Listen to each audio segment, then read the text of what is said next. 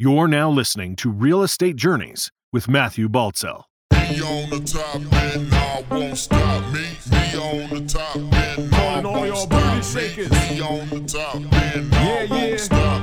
Me on the me on the me on the top. Yo, yo, yo, yo, yo, yo. What's going on, everybody? This is your boy, Matty B, aka Matthew Baltzell. Welcome back to Real Estate Journeys, the exclusive podcast for real estate investors looking to scale to 100 units and be location independent. And today is Wake Up Wednesdays with your boy, Omar Khan, Dallas, Texas. Hey, Haas. Omar, what's cracking, my friend? What's going on, baby? Not much, man. Glad you're here.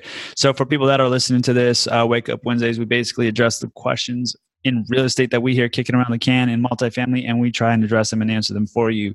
So, today we have come up with the topic of, drumroll please, fucked up. Three big ticket items to avoid. What are three? Ooh, it's like three big ticket items that can put you down and really bury your bank account as far as the multifamily industry is concerned. Omar, what do you think those would be? Well, look, if you're talking as a passive investor, Yeah. I think this is going to ruffle a lot of feathers. Straight up, this is just based on the deal flow I'm seeing in the past from other sponsors as well, primarily. Uh, I'm seeing in the past two months. Number one, if the OPEX ratio, but again, you got to realize this is just my opinion, okay? This is not the gospel because I don't want to ruffle feathers here. If the OPEX ratio dips into the 30s, I don't care if it's high 30s, I don't care if it's mid 30s, and especially Explain, what- explain what you mean by the OPEX ratio. I'm going to do that in a sec. So if the OPEX ratio dips into the 30s, nine times out of 10, you're getting fucked. Okay. Now, what does that mean? Now, the OPEX ratio basically says it's basically total operating expenses divided by total revenues. That's just a fancy way of saying that of the total revenues you generate, how much as a percentage is gone away in just basically servicing your property operating expenses, right? Now, typically, what we see is, you know, going in first year, you're going to be in the high 40s to mid. Again, these are averages, right? High 40s to mid 50s max, typically, unless there's a special situation, right, where you have, like, say, down units or something like that. And typically, if you're doing, again, these are typical things. If you're doing the value add programs and assuming this isn't like the deal of the century, you're going to kind of come up to like mid 40s. And if you're running it efficiently, mid 40s, low 40s by the time like You're saying 40%. Forty percent, right? Yeah, mid by the time years three and five roll in. I'm now seeing guys because and because essentially the guys the point is like the lower your operating expense ratio, the higher your NOI is going to look, right? Because that just means let you you projected more revenue, less money going away, so you have a higher rep, NOI left. So the higher the NOI you have left on paper, at least you can show fantastic returns, right? Yeah, I'm going to tell you this right now. If you see this from pretty much any sponsor, they better have a pretty good reason. And if they don't, I mean, I'm talking like a freaking good reason, okay? You're getting fucked. Straight up. Just avoid it. Run, run for the hills, number one. Number two, when sponsors aren't going to show you the financials clearly. So they're they're going to adjust and say, "Oh, the T12, I adjusted it for this thing and that thing and that thing and that thing." Right? Anytime somebody's doing something like that, run for the hills. How do you know whether it's clearly or not? No, you first of all, you ask them, "Hey, can you send me the financials?" hmm So tell send tell them to send you the financials that the broker sent initially. Right now, typically, a lot of times, not always. Again, you can look if somebody's going to lie to your face, they're going to lie to your face. Okay, I'm not saying people do that, but I'm also saying people don't do that. Right? Typically, look, uh, you might get some uh, financials in PDF format from the broker, Yep. which is a pain in the ass, by the way, because then I ask for Excel for. So PDF is kind of a dead giveaway that it's good because it's hard to manipulate a PDF, although you can. Typically, just ask that, hey, give me the link to where the broker had the OM, the financial, all of that, so I can download off the broker site. hmm Right? You're just trying, again, this is just a due diligence processing, number one. Uh, number two, sorry. So you're just trying to see there, there's no major adjustments. People aren't getting creative in the way they do their accounting, all of this stuff. Okay. And number three, what you also got to realize is that, look, pretty much every, in every sponsor on the planet right now is going to tell you rents are below market. The sales comps, the sales price is below the average of the sales comps. So, oh my God, we've got the greatest deal on the planet. Okay, that's all a lie. Okay, again, nine times out of ten, not always, nine times out of ten, because we got to give people like some leeway here, right? That's all a lie. You're getting fucked. The reason why is typically, not always, those days are gone when your rent upside was three hundred dollars. Right now, typically, because we're later and later on into the cycle, most of these deals have been picked over once or twice. Three hundred dollar rent premium deals don't really exist anymore. Maybe it's once a year you see a deal like that, but there's a lot of problems there. I'm not saying they don't exist. I'm just saying typically when the average mentorship student, you know, jackass is telling you this stuff, they're lying to your face because there's really only two things. Either they think you're really stupid or they're really stupid for believing what the broker is telling them. Mm-hmm. So that. Also make sure you always ask for CoStar reports or Yardi reports just to kind of, you know, get your sort of little, you know, just a way to get more data, but also a means to check basically what's going on and see the biggest thing you should also ask. Oh, sorry, the fourth thing, I know we were talking about three things.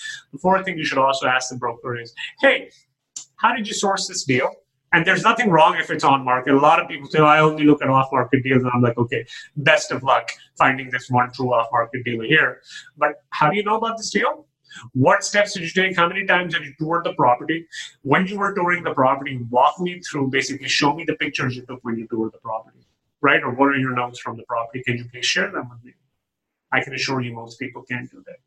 You're saying when you talk about sourcing a deal, you t- with a broker, right? No, for instance, you know, let's assume you and I are looking at a property, right? Yeah. So we will we actually have to physically go tour the property, right? Yeah. So when Uh-huh. we go toward the property, we'll be taking some photographs or videos and have our notes, right? Mhm. Because internally we have to share it. Even if I go and you don't go, we still have I still have to internally share it with you. Yeah. Right. So ask them because again, the point what you're trying to understand here isn't necessarily you're not. It's not like a gotcha question. These things are supposed to be there to begin with. Yeah.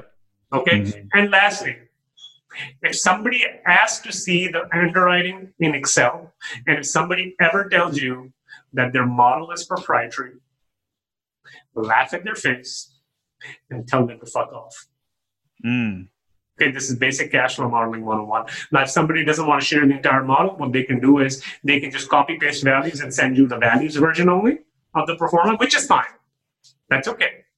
But they should be able to do that. Any jackass who tells you my model is proprietary, just laugh at their face. You know, of all the things that we've actually covered on, uh, you know, the show, it's very, we go in very depth and we cover a lot of things as far as passively investing and really, you know, helping you out as far as an investor make the most formulated decision. And we always talk about teamwork and we always talk about, you know, doing your own diligence. But that simple fact that you just said right there, like asking them to share their Excel spreadsheet, and if they say it's like proprietary reasons that they can't share it with you, like to go fuck themselves. Like that Yeah, no, nobody's saying you give them the entire model, right? I'm yeah, just saying. no, I know, I know, but I'm saying when I hear when I when I hear that, I it seems so simple. And it's like, yeah, like that seems like a good way to do due diligence of like asking Yeah. somebody like, oh, can I bu- see this by the way? Just because you know if you are investing 25 50000 100000 plus dollars you're going to want to take the measures and not have manipulated you know spreadsheets and whatnot. So that's very you know that's very uh, a good point that you brought up that i've never heard you mention that before.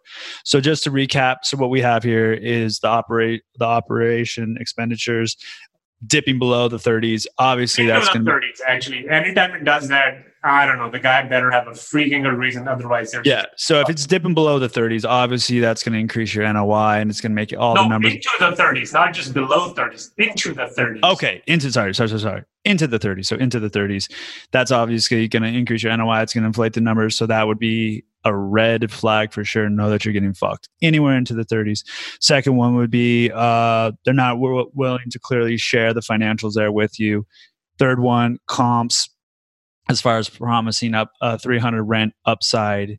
Clearly, that what eh, obviously okay. I obviously think that 300 is a high price is there a secondary number you'd say that Look, that- I know. My point is, if somebody's promising you $150, right? Or- yeah Right, that's still a number out of my head. Well, the, it begs the obvious question. Look, it might exist. I'm not saying it doesn't exist. I'm just saying Yeah. from the deals that I'm seeing in the past three months, it does not exist in the Mhm. major markets.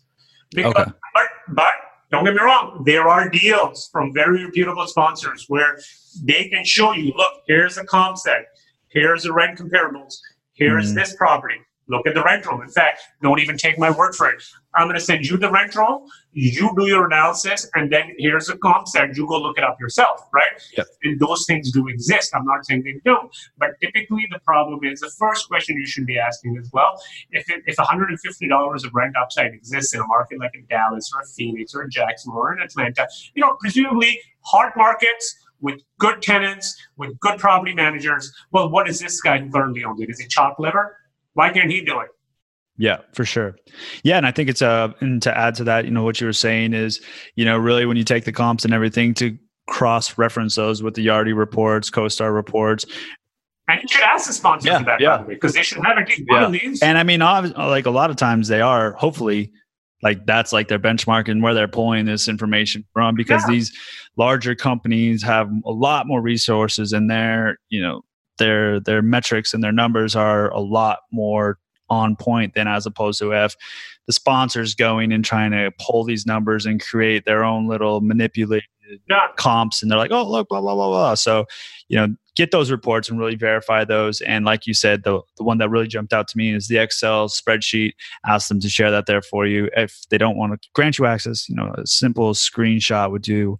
But if they say for proprietary reasons, blah, blah, blah, they're probably blowing up smoke in your They're option- ticket item five, you're being fucked. So those are very great Yeah. things. I appreciate you sharing those, Omar. It's been very valuable. And you guys, if you're hearing this and you want to get further information, please head on over to rejpodcast.com, subscribe to the mailing list, and we will give you the most up to date information that we have as far as our deal of flow is concerned.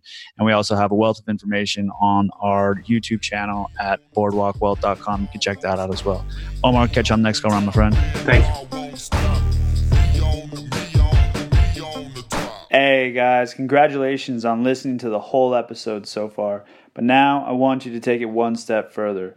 Please head on over to matthewbaltzell.com forward slash discover to schedule a free 15 minute call with me and tell me about what is a pain point you're facing right now in real estate, and I'll create an episode around that there for you. Peace.